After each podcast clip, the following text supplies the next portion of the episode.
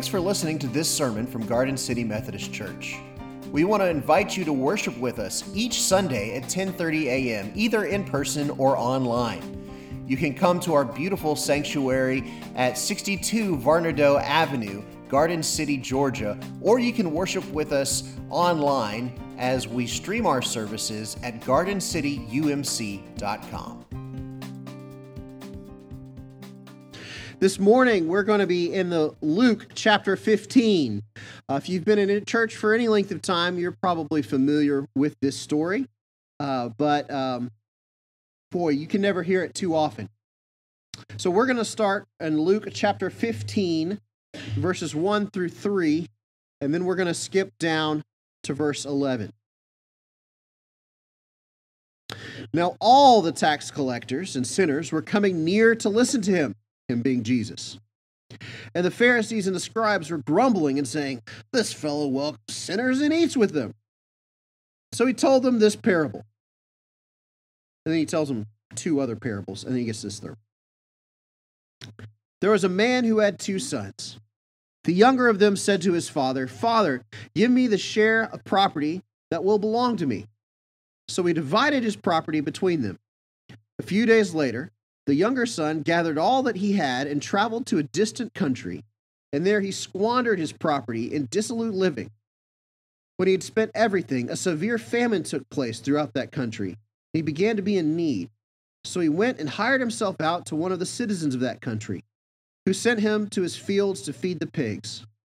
He would have gladly have filled himself with the pods that the pigs were eating, and no one gave him anything. But when he came to himself, he said, how many of my father's hired hands have enough bread to spare? But here I am dying of hunger. I'll get up and I'll go to my father and I'll say to him, Father, I have sinned against heaven and before you. I am no longer worthy to be called your son. Treat me like one of your hired hands. So he set off and went to his father. But while he was still far off, his father saw him and was filled with compassion. He ran out and put his arms around him and kissed him. And then the son said to him, Father, I've sinned against heaven and before you. I'm no longer worthy to be called your son. But the father said to his slaves, Quickly, bring out a robe, the best one, and put it on him, and put a ring on his finger and sandals on his feet. And get the fatted calf and kill it, and let us eat and celebrate. For this son of mine that was dead and is alive again. He got he was lost and is found, and they began to celebrate. Now his older son was in the field. and When he came and approached the house, he heard music and dancing. He called one of the slaves and asked what was going on. He replied, Your father, your brother has come, and your father has killed the fatted calf because he got him back safe and sound. Then he became angry and refused to go in. His father came out and began to plead with him. But he answered his father, Listen, for all these years I've been working like a slave for you. I've never disobeyed your command. Yet you've never given me even a young goat so that I might celebrate with my friends. But this son of yours came back, who has devoured your property with prostitutes, and you killed the fatted calf for him. then the father said to him, Son, you are always with me, and all that is mine is yours. But we had to celebrate, rejoice, because this brother of yours was dead and has come to life. He was lost and has been found. This is the word of God for the people of God. Thanks be to God. Many of you all know this about me. Uh, some of you probably don't, but I began my illustrious educational career at the Georgia Institute of Technology. Go Jackets. I know that's controversial in this place, but I stand in my truth. And I love Georgia Tech. It was some of the best times of my life. I loved the traditions there. In fact, we were at the College Football Hall of Fame this past week, and there was a place where you could do a theme uh, uh, fight song karaoke. And I sat there and I realized how much of the Georgia Tech fight song you can't repeat in church, first of all. But second of all, just sat there and listened to it. No other school has a better fight song. I'm sorry. It's great. You get to cuss all over the song. It's wonderful. I love my friends and campus ministry. It's so good. Uh, I, I volunteered around the Atlanta area and I loved it. I loved almost everything about Georgia Tech. except for that one small little detail about going to class. I, I didn't love that part. I didn't, I didn't especially love the homework or the studying either. Uh, you might have noticed that I started my educational career at Georgia Tech, but I did not finish it there. Because uh, it turns out uh, you have to study there. Like you have to actually apply yourself really hard. Even if you're a smart person, you can't just like skate by. I thought I could just breeze in there like I did in high school and and slack off, but uh, that's not how that place runs. So after about three semesters of having just the best time at Georgia Tech, they uh, gave me a nice little Christmas present my second year in the form of a letter that said, How about you don't come back? and I flunked out of Georgia Tech. So I had to make this drive from Augusta or from Atlanta back to Augusta. Well, no, I was in Augusta when I got the letter. I had to go to Atlanta, pack up my dorm room, get all of my stuff, and then take it back to my parents' house, feeling like just an utter failure. It was not fun, right? And I look back on that time in my life and I can see myself for what I was. I was a real knucklehead. I was just a kid, what, 19 years old. And I had so much to learn about life. And, and that failure taught me something about work ethic, about studying that I would need to develop later on in my life to be able to succeed at anything. So I took that failure, and thank God I learned from it and I grew from it. And I bring this up because this is not an uncommon story in our culture. People call them boomerang kids kids that their parents finally get them out of the house and then a couple years later they boomerang right on back to move in and i was one of them i went out in the world for a little while and i couldn't hack it i had to go back and live with my parents it's this cultural phenomenon and many an internet think piece has been written about the rise of boomerang children uh, and emerging adults and emerging adulthood and, and what parents are supposed to do for it and this is such a common phenomenon in American culture these days that I think it's colored the way that we read the story of the prodigal son. We kind of see him as this boomerang kid. He's this knucklehead who sets out on his own, makes some dumb mistakes, has to eat with the pigs for a second, and then goes back and moves in with mom and dad, where they kind of put him back together and, and help him. But that's actually not a very accurate way to read the son, the story of the prodigal son. In fact, when, when Jesus told the story to the original hearers of it, he carefully crafted his words to make the son seem as horrible as humanly possible. In the ancient Jewish world, they would not have read this story and thought about a knuckle-headed boomerang kid coming back and living with his parents. That's not what they would have heard. To their ears, they would have heard, this kid's a monster. He is a human monster. He does not deserve. You see, back in that culture of the day, the family relationship was everything to them. It was the basic unit of governing the world. If you committed to crime, they don't if you committed a crime, they don't take you to court. They send you back to your daddy and your daddy deals with you. There's no social safety net except for the father's house who takes care of you. If you're a man and you get married, you move into an add on on your parents' house. to Your father's house. Respect and honor of your family was one of the highest cultural values that they had. Their whole society, their whole culture breaks down if people don't honor their parents. They cannot have a life or society if people go around acting the way this kid acted toward his dad. So when the son asked for his inheritance early, this is unheard of. It's like he was saying to his dad, I can't wait until you die. In fact, I wish you were dead now. Let's pretend like you're dead so I can have all the stuff and I don't have to see you anymore. It's so hard to overstate how wrong that would have been to the people that initially listened to the story. Not only that, in order for the son to cash out his half of the family land, that would have meant that they would have had to sell the family land. You don't sell the family land back in that day. You just don't do it. So not only does this son get to hate on his dad and go and live however he wants to and get in all kinds of sin and trouble, now the dad has half of his land that's being tilled and sold and and grown by a stranger. His family land that his dad owned and he has worked all of his life now belongs to someone else because this son went out and did what he did. When the son went to this foreign land and wasted all of his money, that was pretty unheard of too. Wastefulness was a big problem in ancient culture. They believe you've been blessed with what you've been blessed with, and to waste it foolishly was not just stupid, it was wrong. An uncaring, unfeeling thing to do. So, this is a guy who has metaphorically killed his father, divided his family land, sent his family into a crisis that they could not easily recover from, and then gone, and then he didn't even make anything of it. He just flushed it all down the toilet.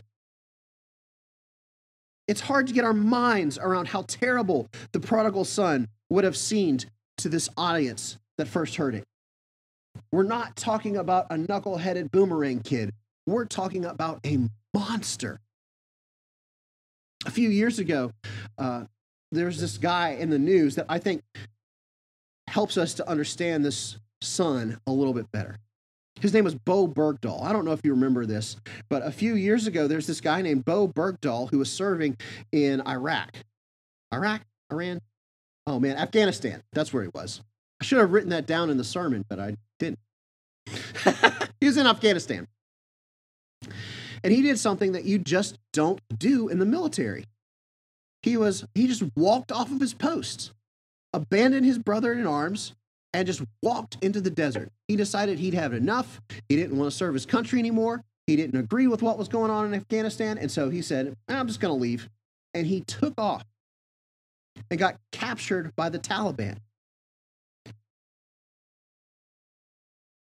You just don't do that in the military. And and and he got walked off and captured. And, and then a few years later, he, he was held by the Taliban for this whole time. A few years later, they negotiated his release with a few other prisoners. And there are people that got mad about the fact that the U.S. gave anything up to get this kid back. Because if this kid wanted to be safe, he shouldn't have just walked off the duty. He was a traitor to the United States. And we should not, these people believe that we shouldn't give anything to get a traitor back. I'm not going to relitigate what the rightness and wrongness of that, but what I'm saying is that when we hear the story of the prodigal son, we should hear less Boomerang Kid and more Bowe Bergdahl. We should hear this guy is a traitor. He did the one thing that you don't do, and then he got in trouble for it, and now he wants to come back and act like it didn't happen. And you just can't do it. You can't. He's a traitor. So I have no doubt that in the first half of the story, the whole audience that was first listening to it was solidly in the camp of the older brother. They probably would have expected to, this story to end with the prodigal and the pig pen reaping the rewards of his treachery. He'd done something that was unforgivable. And so they probably expected the story that Jesus was telling to be a morality tale about reaping the rewards of the sin and that, that the son would get his just deserts. They probably would have expected the story to end with the prodigal son in the pig pen, thinking, Boy, I wish I hadn't done that to my dad. Fall over dead. The end. and that's the kind of, of tale that I'll bet they thought they were hearing. Jesus was warning against turning against your family. Jesus was warning against doing the kinds of things, living in the sin that, that ought not be living. But then something crazy happened in the story. Jesus did not end the story of the prodigal son in the pig pen. The son went back, and the father forgave him. Not only did the father forgive the unforgettable, unforgivable traitor to his family, he took him back in as a son and then threw a party for him. Y'all, this would have been seen as incredibly scandalous. This story has gone from morality tale that we understand to a fairy tale that doesn't make a lick of sense. The people listening to this story would have thought about this father, and if he was actually in front of them, they would have had have some self-respect, man. Don't just let this kid who practically wanted to murder you back in. You shouldn't do this. It's not smart. It's not it's not prideful. You, you need to have some self-respect and, and turn this kid away. They would have heard that this older brother got angry and they would have said, Yeah, I'd be angry too. He had every reason to be upset. We tend to say this older brother as a stick in the mud, jealous guy, but he had a definite point. Why does the brother who abandons his post, commits treachery, and commits every kind of sin imaginable, getting the party? It is a scandal. It would have been a scandal to the people that heard it first. But I think that's the point that Jesus is trying to make. Grace is scandalous. Grace, by its definition, is unfair. Grace takes what we think ought to happen and flips it, flips it on its head. We like to read this story and see ourselves in the prodigal son's position. We like to think about how God's grace for us is so big and so scandalous and so, so wonderful. But we also don't like to imagine ourselves as being quite all that bad. I'm like the prodigal son, the knucklehead, not the prodigal son, the traitor. I haven't done anything that bad, right? So I like to see myself as this knucklehead who goes off and makes some mistakes and then comes back to his father in dramatic fashion and is welcomed in open arms. But that's not the picture that Jesus was painting. We're not knuckleheads. Our sin does not make us boneheads, it makes us traitors to God. We did the one thing that we weren't supposed to do. We've all sinned. We've all abandoned our posts. We've all betrayed the great love of God. Our sin isn't a boneheaded decision, it is treachery. And yet, God's love for us keeps getting extended. But that's not all. Not only did God extend his scandalous love to us, he has extended it to other people too. He gives his grace to the person that you think is too far gone. He gives it to the person that you think will never change. He gives his grace to the person that you think doesn't deserve it, to the person that I think doesn't deserve it. He's given his grace to the tax collectors and the sinners. That was the whole context of this story. People were wondering why Jesus ate with the tax collectors and sinners. It's because God's grace is every much for the person that we think doesn't deserve it as it is for us. We love to raise our hands and worship and sing reckless love and think about how God's scandalous love is for us. But when it comes to those people, man, we exhibit some big older brother energy, don't When we see people treated with scandalous grace that they don't deserve, we puff up. They don't deserve this. They'll become dependent on it. They'll just take advantage of God's grace. They don't they'll just expect some cheap grace all the time. We can't we can't give those people a break. We can't give the real sinners a break us knuckleheads, we get to have the we get to have the big elaborate scandalous grace of God, but it's too much of a scandal to, to give it to the people who are in prison. It's too much of a scandal to give it to our enemies. It's too much of a scandal to give it to the people that are in sin that we don't understand. Why is it that we want God's grace to be big and scandalous and unfair as long as it's directed toward us? But when the people that we disapprove of want to lay claim to that same grace, we chafe against it.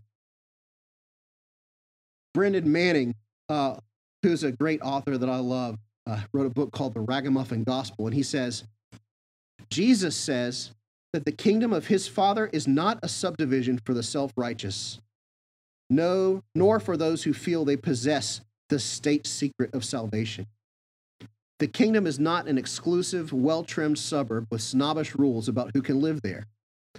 No, it is for a larger, homelier, less, less self conscious cast of people who understand that they are sinners because they have experienced the yaw and the pitch of moral struggle. He's right. The kingdom is not a curated, manicured, proper place for those of us who have our lives together. The kingdom is a place where the extravagant, scandalous love of God covers our sins, covers our traitorous past, and is also extended to others. So I don't know where you are today. Maybe you don't believe that you deserve the grace of God. Maybe you think that whatever you have done is too bad for God to forgive you. You're not. Jesus specifically designed this story to cover the worst of the worst. And if the father in this story can accept back the prodigal son, then he can do it to you too. Or maybe you're a person who's been scandalized by the people you see receiving grace that you really don't think should. People that have been included in church that you think ought to clean up their act before they walk through the doors of the church. But that's not the case. One of the frustrating things about this story is that there's no clear path, path back to the father for the older son. You know, the younger son comes back in this dramatic fashion and gets forgiven. How does the older son get forgiven? How does the other older son manage to live in the family? and, and the hard pill to swallow about it is that he just kind of has to get over himself, right? He has to get over himself and join the party, be willing to celebrate the younger son's return. I don't know where you are today about the grace of God, but I know that if the grace of God doesn't make me feel scandal, then it's probably not good enough. If I'm not scandalized by how God offers his grace to me and to everyone, then I don't understand the grace of God well enough. So today, we are going to come to the altar and we are going to take communion. And While we are at the altar receiving the body and the blood, the grace of God, allow yourself to be immersed in the scandal of what God did for you. And allow yourself to imagine that we can include every person on earth in that scandal they'll just receive. Let's go to God in prayer. God, for too long I have believed the lie that I understand that I deserve your grace. That your grace is big enough to cover my whoopsie daisies, but it's not big enough to cover the serious, awful sins of the people on the outside. But God, I have failed to see what a big deal my sin is. And I have failed to offer grace to those who need it. Jesus, I pray that you will help us to see past our short sightedness, see past the ways in which we minimize our own sin and maximize the sin of other people so that we can get about the work of offering your grace to each and every person. Don't make us like the older brother, God. Help us not to have sour grapes when we see people responding to your good news. But God, make us a people extends your grace far and wide so that everybody can know about it and respond to it. In your name I pray. Amen. This morning, we're about to come to the table. If you're worshiping with us online, we're about to end the feed so that you don't have to just watch a bunch of people's backs as they come. So go now in the name of the Father, the Son, and the Holy Spirit, encountering the lavish grace of the Father this morning.